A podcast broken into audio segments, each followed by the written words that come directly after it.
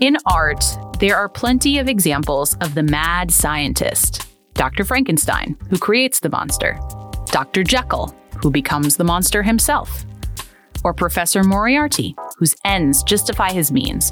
And if none of these sound familiar, you should read more.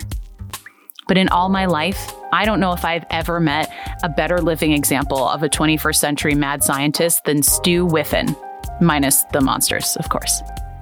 Stu is an ideas man with business acumen, so he can dream up the wild concept and then also figure out the mechanics and finances of how to make it happen. He has enough passion to power a rocket to Mars, and while he is cautious when necessary, his willingness to jump into the deep end of a new project has helped breathe life into some truly amazing things. Though we often discuss careers in a linear sense on this podcast, Stu's interests and hobbies help tie jobs of the past to projects in the present, making him half mad scientist, half time traveler, minus the TARDIS and the butterfly wings. Seriously, you should read more. It's the next episode of Don't Talk to Me About Work, and this one is called Action.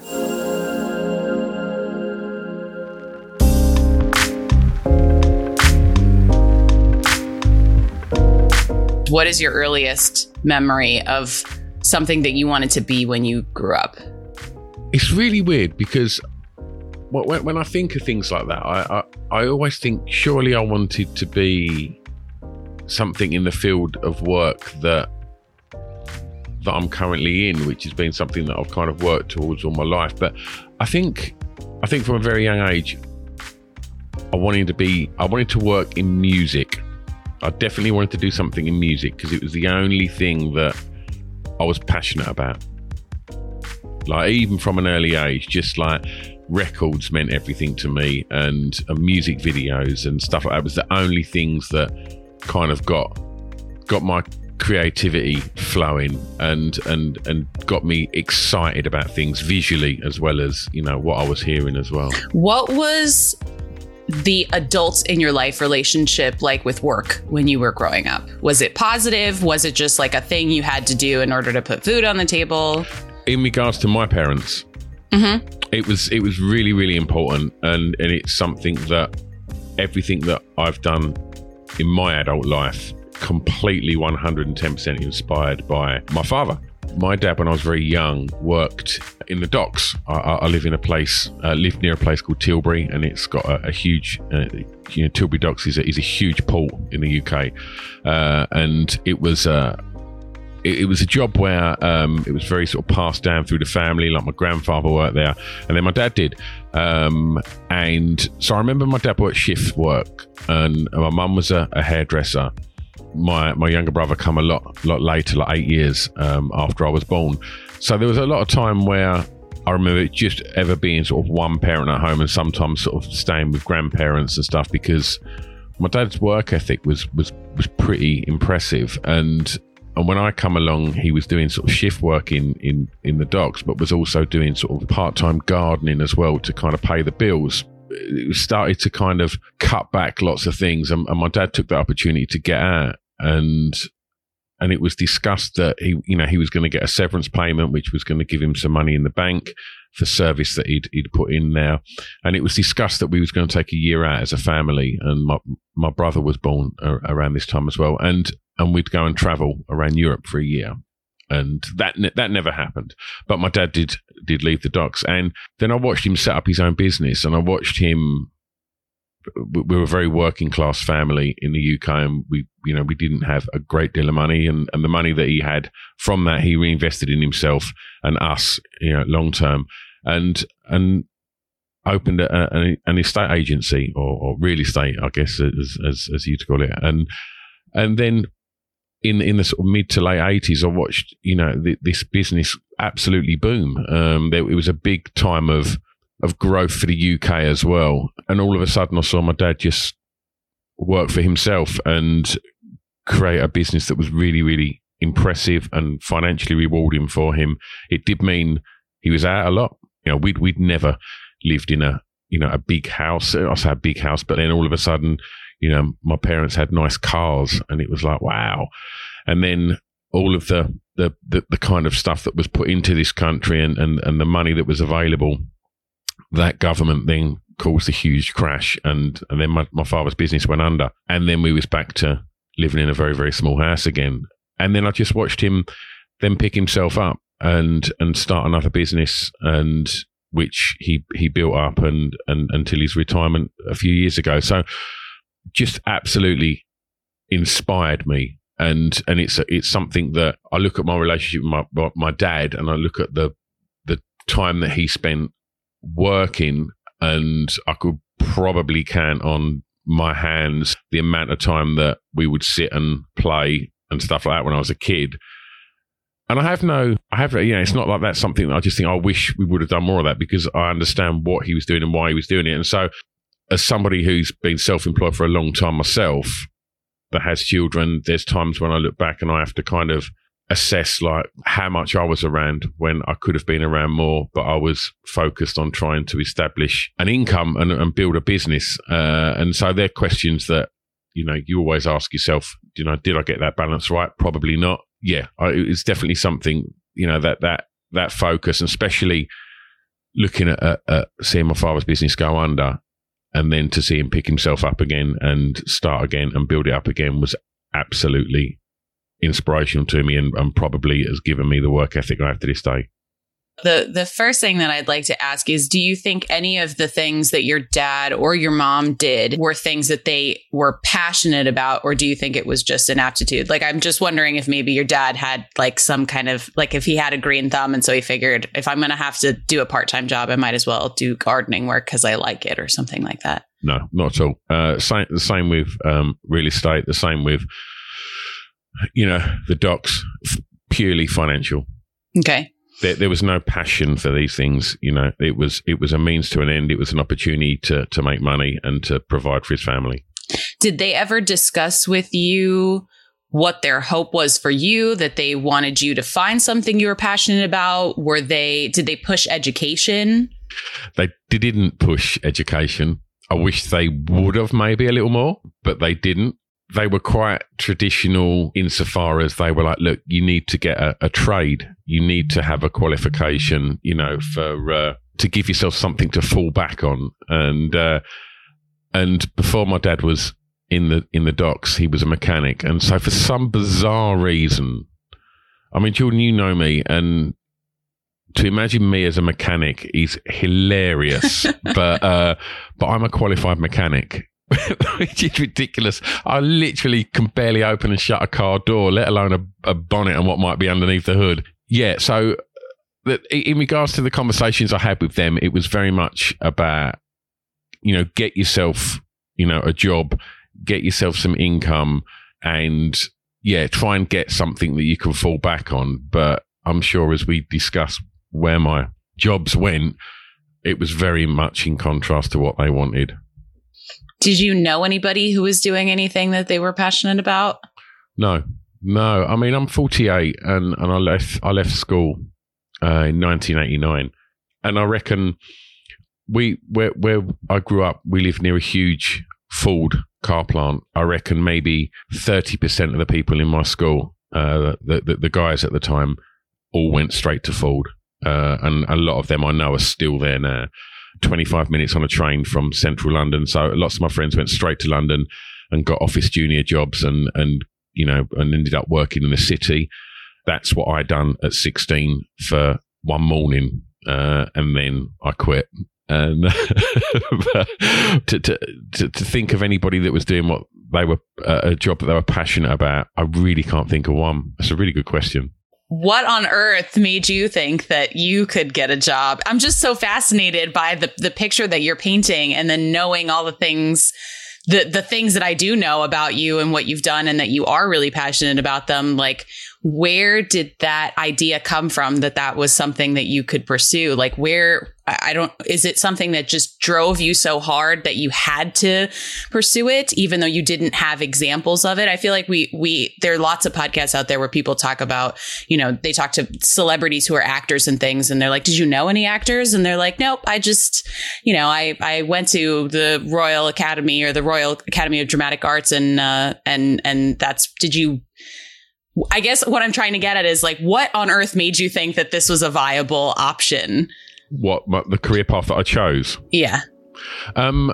Well, it, it, I just sort of stumbled into it. I wasn't very good at anything. I wasn't academically great. I went to college and become a mechanic, but I would sit in the mechanics class and everybody else in the mechanics class, you know, in the breaks and the lunch breaks would then go and look at their cars and and make their cars make louder noises and things like that. And I had an old car, but I'd painted Dr. Seuss's cat, cat in the hat on the bonnet on the hood of my car. So that kind of tells you that I weren't really in their gang. And I was more interested in talking to the guys and the girls that was studying art and fashion, and that was the things that would fire me up because I could talk about music and I could talk about stuff like that with those. Um, and so, whilst I was studying that, I kind of put together my first band.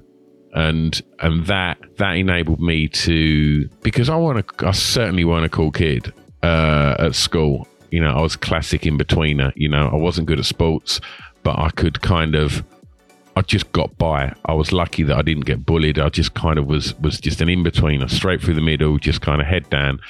And but I did think I had something to say, but no voice then. And then when I got in a band, I then got really excited and then had an audience and found out that I was a massive attention seeking show off. Um, but what that also meant was I was in a band with seven other people, and them seven other people didn't necessarily want it as much as me. And if they did, they didn't know how to facilitate it. And then at that point, I realized that I was quite driven for something when I liked it. And then I got really, really obsessed with doing stuff with my band. And so I theoretically become my band's manager. Clearly couldn't give a shit about the mechanics course. It was just a means to kind of go to college and hang out. And and then all of a sudden we was doing shows and I was organising those shows and and then I'd started I, found a small venue near where I lived and I and I decided that I was going to put on a, a club night. I, I bought some turntables and I had a good record collection. So I started putting together like a little club night. And this was in like 1991, 92. And so at this point, Nirvana had happened. And all of a sudden, everybody was excited about guitar music and grunge. And there wasn't anywhere to go where I lived where you could hear that music. So I set something up where every Friday night people could. And I didn't earn much money out of it. I think I may have earned like £50 a week uh, out of that. But it was my night and it meant I could put my band on there, I could put other bands on, I could meet other bands, and I could meet other people, and and yeah, and it felt it felt really nice. It felt like I'd kind of developed a little community, and and I really liked it, and I think that was kind of when I realised that this is kind of what I want to do. I, at this point, I was like 18 and I hadn't considered any other job now. There was no way I was going to do anything else other than try and do more of what I was doing, whether that was bands or club nights. That was that was kind of my focus at that age, hundred percent. So, can you talk about? I'm I'm super fascinated by this because every time I listen to your podcast off the beaten track, I'm fascinated by the question that you ask people about their their days clubbing because our drinking age is much higher in America. I think our relationship to like going out and dancing and things like that is very different here. So can you talk just a little bit about mm-hmm. what a club night might be and like what the the scene was? You mentioned that like guitar music was becoming more more popular, but I guess just like what was the viability of of doing that kind of, I was going to call it like event management, but that's not promotion. Yeah, yeah, yeah. Promotion. Yeah, I'm, I'm, I'm a promoter. Yeah, I mean, it was just a case of just making it happen. Like, you know, hired a little hall, tiny little kind of community hall that had a bar in it, designed some flyers by cutting out letters from a newspaper and st- like a ransom note and sticking them on there, and then going to the local um, shop that had a photocopier and photocopying them and then cutting them up and then going to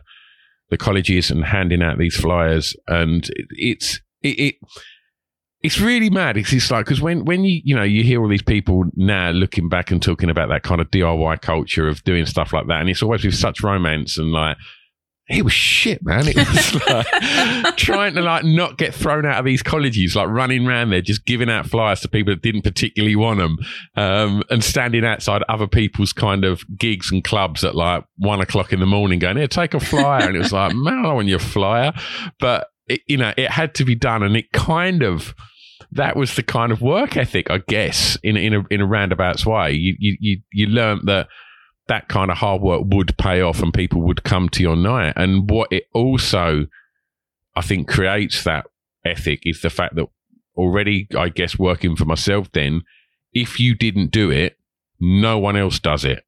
And so you're accountable. If it's a good night, take the pat on the back. And if it's a shit night, it's your fault, man. Like you could have worked harder.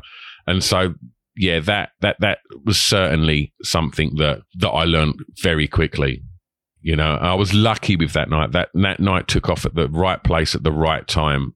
I've run subsequent nights all over the place that haven't worked, but I had a goal to get to a certain venue, and and that was what was driving me to establish myself on my own in this tiny little venue because there was somewhere up the road that I wanted to be. What was it like being a part of a band where you were the most motivated out of the group? That's a really strange thing because that's something that's kind of it's a blessing and a curse. So the the first band ended up by the time that we kind of started to do okay, you know, in in the area that we lived in, we was probably the the biggest band and yeah, it was when you have to try and organize like eight people just to be in one place at one time for a rehearsal, let alone saying you've now got to be at this place for this gig. We've got a sound check at this time.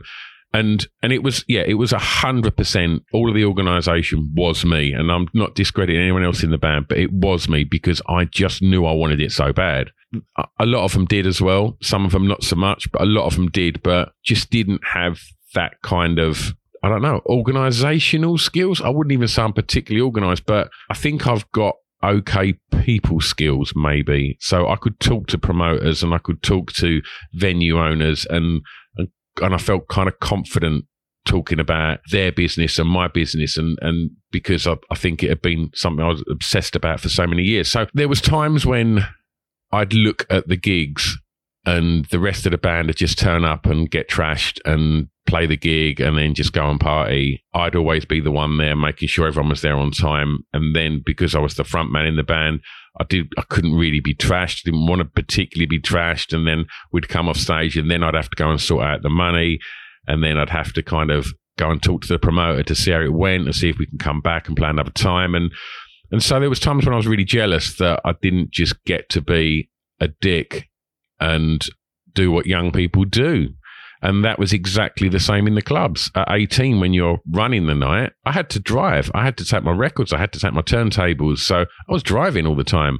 And half the time I was driving home with my friends that were either saying, Oh, I don't need a lift home tonight. I've just met this girl. We're going to go and hang out. Or it would be, Right, I've got to take my friends home. And, and some of them are like absolutely wrecked. Some of them are high and they're experimenting with drink and drugs and girls and guys. And I was always the kind of guy that had to organize everything. And so I didn't get to do that stuff. And so it was just like, right now I've got my night this weekend. And, and I think I just felt lucky as well that, you know, Monday to Friday, I didn't have to get up and get on a train and go and work in an office that I didn't want to work in. I could get up and go and buy my records and, and go and do my flyers and stuff like that. So I felt lucky as well. So I was just worried that at any given moment it might stop. So that's why I think I kind of just threw everything at it. Fear is a great motivator. Yeah, still is. For sure. A couple of times in there, you kept referring to this eight piece group as your first band. So what what happened? How did there become a second band? We, we was really lucky, like, and we had a lot of fun, and we we we done loads of gigs and stuff, and and then at one of these gigs we we met our manager, and, and that manager was Ricky Gervais, and and he wasn't famous then. He was a, he was a promoter, and I got on really well with with, with, with, Ricky, and he saw something in us, and, and he managed us for a while. Um, and then it just got to the point. It was a kind of comedy band, and and it just felt like it got to the point where we took it as far as we could take it, really. And I'd started writing serious songs, and and I wanted to be. Uh, wanted to be a serious artist, and uh, and I wanted, you know, I wanted to be in Radiohead. I didn't want to be in the Bloodhound Gang anymore, and uh, and so amazing. And so and so, yeah, we we, we kind of parted ways really, you know, amicably, and we played our, our final gig, and it was wonderful. Yeah, some of the band started another band, and and yeah, I started a band with completely new people because I'd wrote some serious songs that I wanted people to hear, and was really lucky. We got a record deal quite quickly. Yeah, I, I would just we toured all the time. Then we, we we toured for about four years on and off, and we put a we put an album out. Even though when we was touring, I'd still go right. Yeah, we can't we can't do any gigs on Fridays or Saturdays. So I've got to get home because I've got my nights to run, and so I'd kind of still be sort of spinning both those plates and it, it, just again, and, and I, I, managed that band, and you know, we, we did have a you know management team, but they were more kind of people that would put sort of financial elements into it, and I think they felt that in regards to the kind of the, the front of house and the the person that would have to make all the decisions and organise stuff, it would be better if it went to me because I guess that's what I was kind of good at. I know it's meant to be about work, but that I've got a very strange relationship with joy, and and it's really weird to think back of all of these moments touring in bands and running club nights that you'd think there'd be so many amazing memories of just like joy. And I couldn't pick one. I've got like one memory of feeling absolute joy, and that was at a club that I wasn't running in London in 1993. That I just got there. They played they played a record by the Pixies that I like and I just remember dancing on this dance floor and just thinking, this is the best time ever. And I think until my children come along, I don't think, yeah, I don't think there was anything that was pure joy. You know, the best gigs in the world still, it it, I want to say it weren't enough. It, it, it just felt like it was still part of getting somewhere. And it, you know, and it was like, yeah, that was good, but okay, so what, what are we going to do with that? Where can we go from that? And it was like, I should have just stopped and enjoyed it. And I didn't. And yeah, and I kind of regret that because I wish I would have had a bit more just pure. Do you know what I mean when I say like joy? Just like simple joy where it's like carefree, like, you know, that whole thing of like, you know, dance like no one's watching, like, you know, that. And like, I didn't have that because I was too preoccupied, I guess, with work. Yeah, I think some do, do you think that now you when you have those moments you try to like drink them in when it's happening or is it something that you think is still happening it's still happening 100% there's some things there's some things but uh but yeah again it's that whole thing of like don't take your foot off the gas because it might all stop tomorrow so what happened with the band I can't play any instruments. And I sang in a band and I can't sing. I wrote the songs and I played the keys in the second band, but I can't play guitar really. I had to have the notes written on my keys on my keyboard because I can't play. But I kind of knew what sounded right. I think through DJing, I knew what if was played loudly and right, it would make people move. So I think, so yeah, we just got to the point where the limitations of us as as artists, as, as musicians, weren't good enough. You know, we we we we put out our last EP, and then the club that I was always wanted to DJ at, that I managed to end up DJing at, the guy that owned it said, "Would you like to manage the club?" And so it fell at the right time, and we done a, a last gig as a band, and it was nice. And then I found myself managing the nightclub that was the first nightclub I ever went to that blew my mind, and it was the club that I got to DJ at and it's the club that 28 years later I'm still here and and it's it's the most incredible place. It's the longest running alternative night spot in the UK. Yeah, it's my baby. It's called the Pink Toothbrush, and it's geeky, weird, wonderful, accepting, and everything that if you're one of those kind of outsiders that don't feel cool, you come here, you feel really cool because you're amongst your own. You'll find your tribe there. And that's why there's hundreds of clubs in Essex in the UK that have come and gone, that have tried to be fashionable. But we're not fashionable. We've got a very, very unique style. It's slightly smelly, it's slightly grubby, but that style has outlived every one of those fashionable clubs because it's real and we're not chasing anything. We just like to make the people that come there feel like they belong. And yeah, so that's something that I will always be ridiculously, fiercely proud of. And it's my hacienda. Through the, the, the, club stuff, I ended up um, meeting somebody that was an actor uh, in in a in a big UK show, and and just got on really well with him. And so I decided that I was going to start a, a, a, regular club event with him in London. And again, the timing fell right.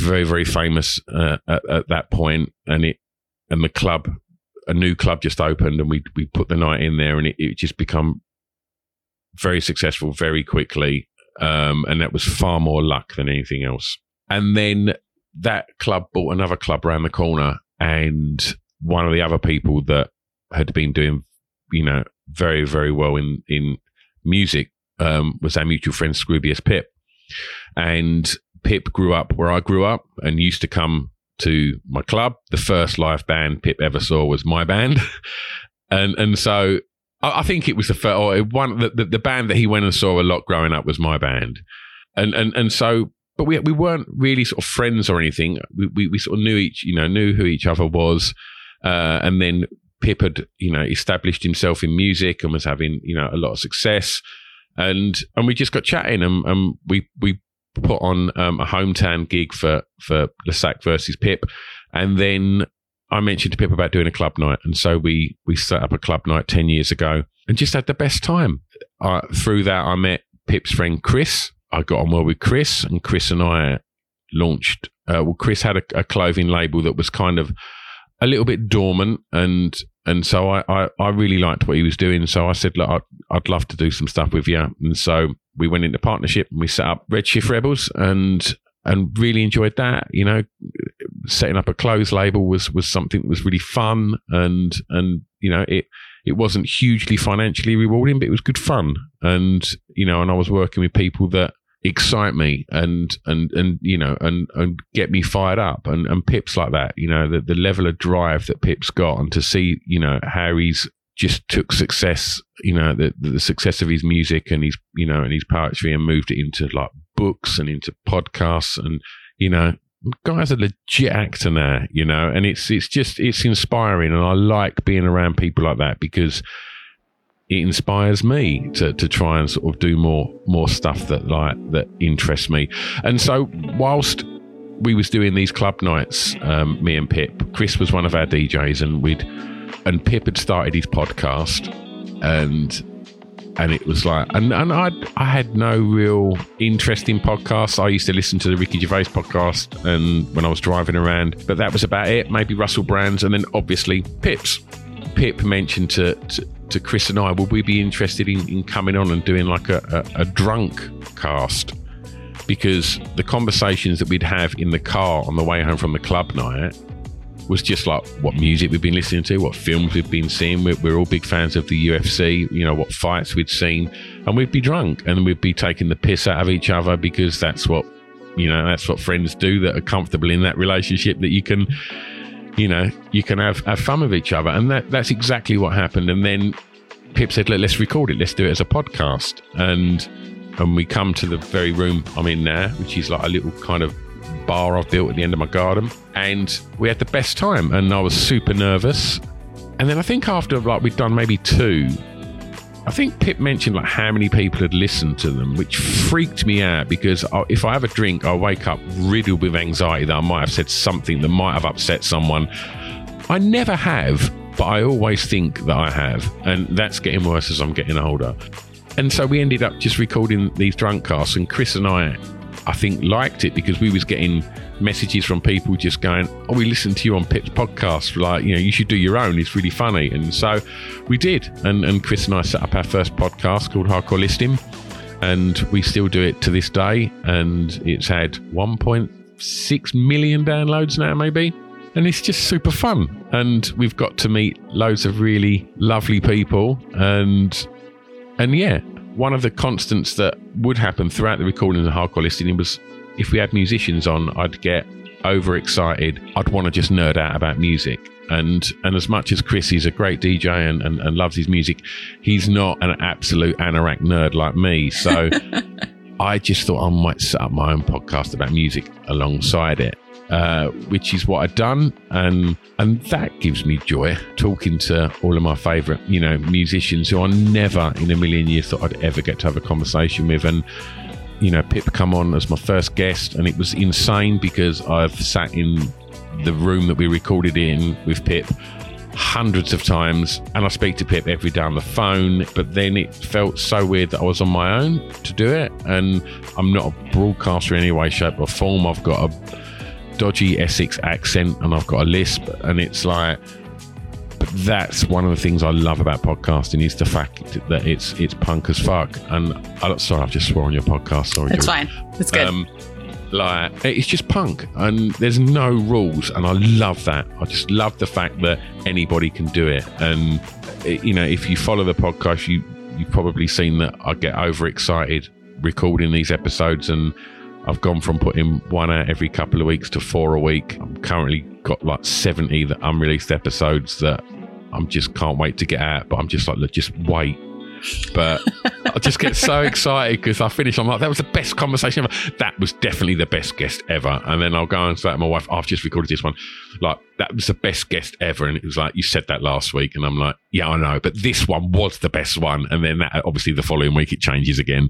But, uh, but yeah, just to talk to creative people about their journey and the things that inspire them and motivate them and the way that the path unfolds. Like, I love stuff like that. And it's been the best thing about lockdown is what I thought was going to be potentially the end of all the podcasts because you couldn't sit in rooms with people was finding out about Zoom, you know, and, and doing what we're doing right now. And that's been a joy because I've got to speak to people that I would never have got in the studio in London.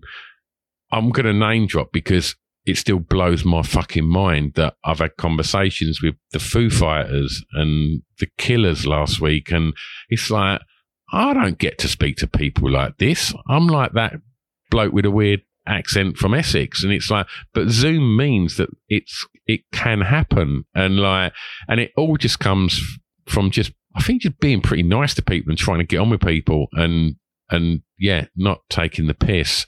And so, yeah, that, that's been really, really important for keeping my well-being where I need it to be and to keep my brain active because for somebody that likes to spin a plate when lockdown says you can't do anything that's quite weird.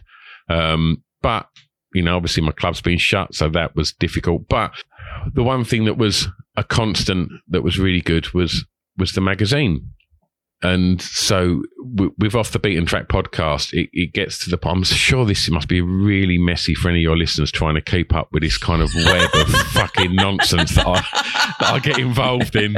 But, but yeah, well, I was trying to get more listeners for the music podcast, and and I thought, right, I might spend some money advertising it and try and see what I could do, and I couldn't find anywhere to do it. So um, I mentioned to Pip uh, and previous guest of your podcast, Adam Richardson uh, who was doing a bit of artwork for us, that I've got this idea of starting a magazine. I've never run a magazine. I know fuck all about magazines, but I was like, can't be hard, can it? let's just have a go. So I said to Pip, like, let's start a magazine about podcasts. What right now when print magazines are, are folding everywhere? Yeah, yeah, let's let, let's let's let's do it. I mean, if you looked at the business plan, God, it's flawed. But um, I was like, oh, let's just have a go if you're going to do something in the world of podcasting and one of your partners is Pip, it's amazing how many doors that you knock on open when he knocks. And so it was great. And it was something that I just said, Let, let's just see what we can do. And we was so lucky that we got to partner with Acast, Spotify, and BBC, and a little bit later Audible, uh, and and we got to meet you you know? And you know you wrote for us for for, for a long time which was lovely. And yeah and, and, so we got to do this amazing thing that has grown and grown and grown. And and it's yeah and it's it's meant that i've got to you know look at people like you know adam who i, I didn't know like three years ago. And like and i think he's got to be one of my best friends now. I like literally speak to adam like twice a day like every day. And i'm aware and i'm very grateful of the opportunities that that that magazine has presented, and and a lot of that comes down to Adam's work ethic, which is relentless and organized. And I'm completely the fucking opposite. I'm haphazard. I'm all over the place. I'm like, I got this idea. And he must just think, oh, fuck's sake, what now?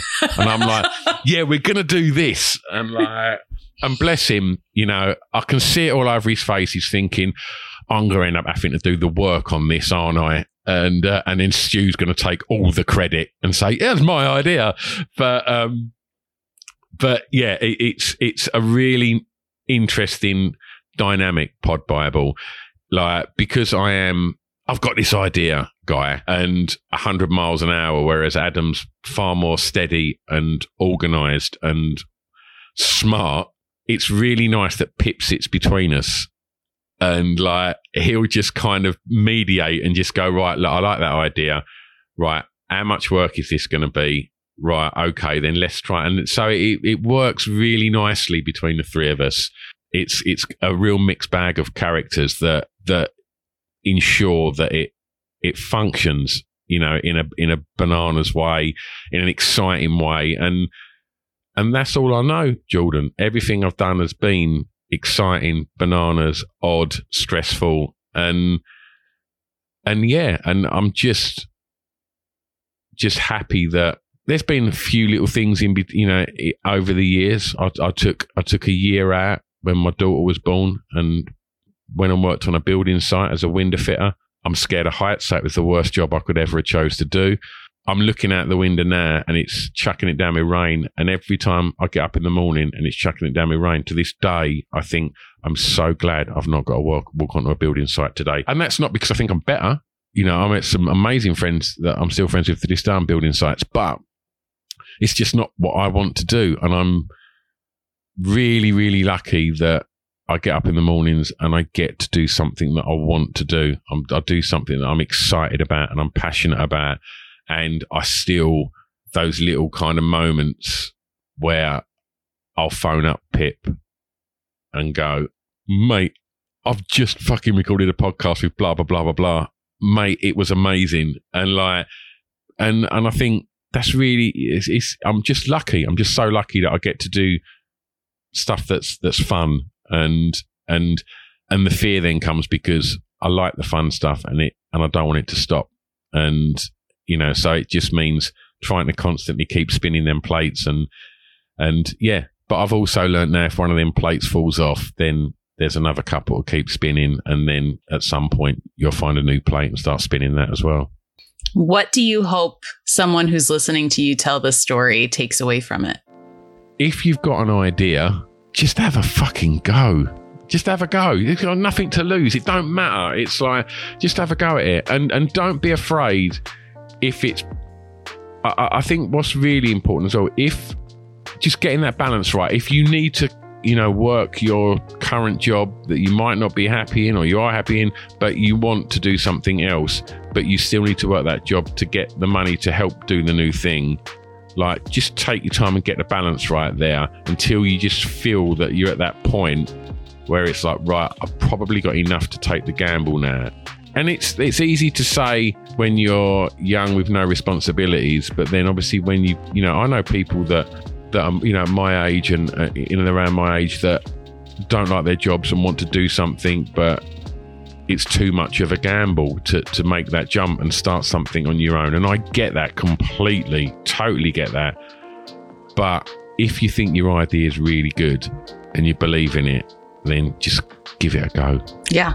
I mean, I think that's that's great. Because I I think the other thing too, having the experience that I do of having worked with you and Pip and Adam on Pod Bible is that I think that the dynamic is that you're not afraid or, or maybe you're not showing that you're afraid to go and talk to the people. Because I think something that Adam and I have in common is sort of like, oh, well, I don't maybe they don't want to talk to me or maybe I'm bothering them or like maybe, you know, maybe we're too small for somebody like that. And I feel like you're the kind of person who's like, what's the worst thing that's going to happen? They're going to say no, then you move on. Like don't ask, don't get.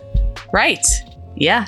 100%. And so I think I think that's right. Like just just do it. Just go and do do the thing because even if it's, you know, I have things in my life that I went for that aren't really a part of my life anymore. And I don't regret doing any of them just because they're not a part of my life anymore because they led me to meeting lots of people. You know, I'm not I'm not in the wrestling world anymore, but if I hadn't done that, I would never have met Pip and I we yeah. wouldn't be having this conversation right now. So I think yeah. those things are all even if it's just something you do for a little while or something you try and then decide, "Uh, this wasn't exactly what I thought it was going to be, so I'm just going to move on." It's always going to be worthwhile. But I think the do like make sure whatever you do, you do it to the best of your ability because we, have just, I mean, not that I watch it, but we've just had the Brit Awards, which is a, the big kind of corporate music awards in the UK, and and I know that there's people that even from back in the '90s when I was doing bands that I know for a fact sit and will will watch that show and go, "This is just shit. I'm better than them." You know, my band was better than them, and that worries me that that people carry bitterness like that. And I never have that. And I never have that because I think I had a go at it and I gave it my best. And if it didn't work, then it didn't work. Like, put that to bed onto the next thing. And like, but to kind of have that bitterness of like, well, I'm better than them. I could have done that. It's like, well, just have a go at it and do it to your best, and that's all you can do. You know, you can't you can't deal with luck's luck. You know that that you got no say over that. Just do your best, and if it don't happen, it's not always the best, but on to the next thing, you know, and, and don't carry bitterness. Bitterness is something that freaks me out. And I, I think sort of coming back to something that you mentioned earlier, I think that bitterness is also going to stand in the way of experiencing joy because when those, when the good things are happening, if it's not the thing where you want it to be happening, you're going to have a hard time recognizing oh shit, what's happening right now is really fucking cool. And I'm really proud of this. It's just not getting a Brit award. You know what I mean? And so I, I think that that it can poison every other part of your life too.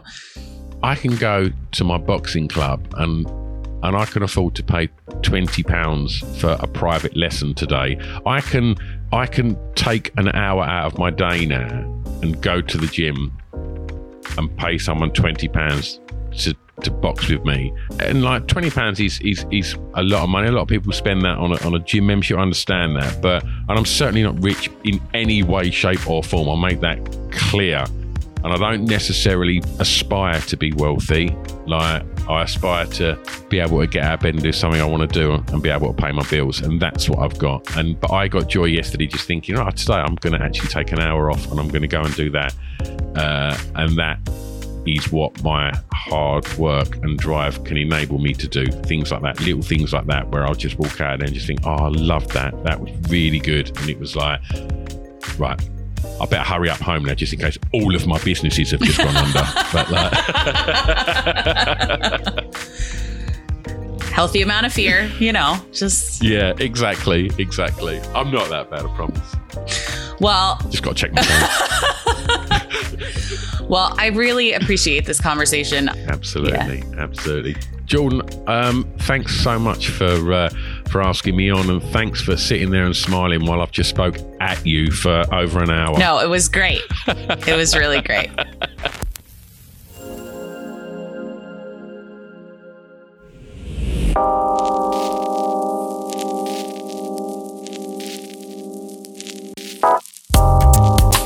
I'm already brainstorming ways to get Stu to invite me on his podcast so I can do all the talking next time. Just kidding, Stu. When you've been working with someone for a while, it's so insightful to get them to sit down and share some of their past with you. It helps to paint a more colorful picture of who they are and why they do things a certain way. Stu is a go, go, go kind of person, and now I totally understand why and I'm feeling encouraged by his take action attitude to not sit on my ideas, but to breathe life into them so they could be shared with the world. This episode's guest was Stu Whiffen, a podcaster, magazine and clothes label owner, and club promoter in the UK. You can find out more about him on Twitter and Instagram at Stu Whiffen and follow his podcasts, Off the Beaten Track and Hardcore Listening both of which are part of the Distraction Pieces podcast network. Don't forget to also check out podbiblemag.com for more on the UK's only podcasting magazine. Speaking of sharing with the world, you can check out my website, jordanrizzieri.com, or follow me on Twitter and Instagram at Jordan Rizzieri. Until next time, give it a go.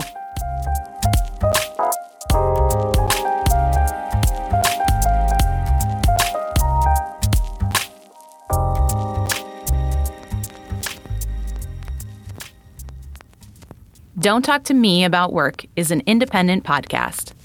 Our managing producer is Jeremy Steinkamp, and our artwork was created by Ashley Steinkamp. I'm Jordan Rizzieri, executive producer and host.